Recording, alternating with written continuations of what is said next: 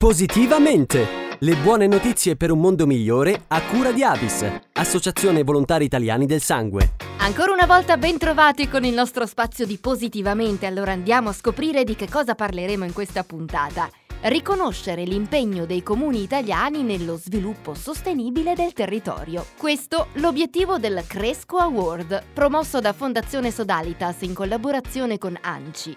Giunto alla quarta edizione, anche quest'anno ha voluto premiare quelle realtà che puntano a migliorare la qualità della vita attraverso l'accoglienza e l'inclusione sociale, l'economia circolare, l'efficienza energetica, la mobilità sostenibile e molto altro ancora. Tante le realtà piccole con meno di 10.000 abitanti che si sono distinte per progetti davvero innovativi, come ci spiega Alessandro Beda, consigliere delegato di Fondazione Sodalitas. Il premio sotto 10.000 abitanti è andato al comune di Bassiano. Bassiano è un piccolo comune del Lazio che è passato in un anno dal 35% della raccolta differenziata all'attuale 76%, che è un salto enorme. Però nei piccoli comuni questo si può fare, perché coinvolgere la popolazione, i cittadini, i piccoli comuni è molto più facile, perché si va dal passaparola.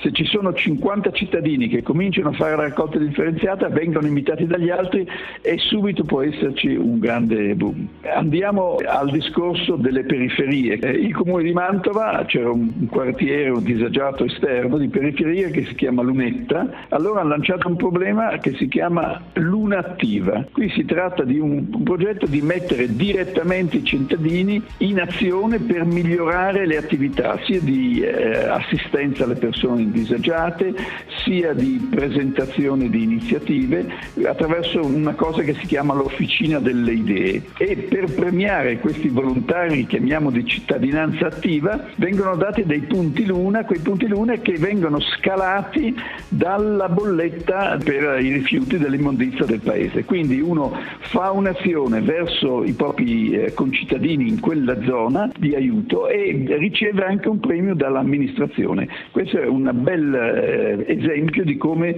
si attiva un processo virtuale che parte da zero ma va nella popolazione. E con questo contributo abbiamo concluso anche il nostro spazio di Positivamente. Da Carlotta ancora una volta grazie per l'ascolto e alla prossima! Positivamente! Le buone notizie per un mondo migliore a cura di Avis, Associazione Volontari Italiani del Sangue. Per la nuova collezione possiamo scegliere giallo, oro o ambra per un effetto magico e intenso. Non dimentichiamo giallo, lime e crema, spettacolari! Sono tutte tonalità gialle! Eh sì, da quest'anno va di moda il giallo.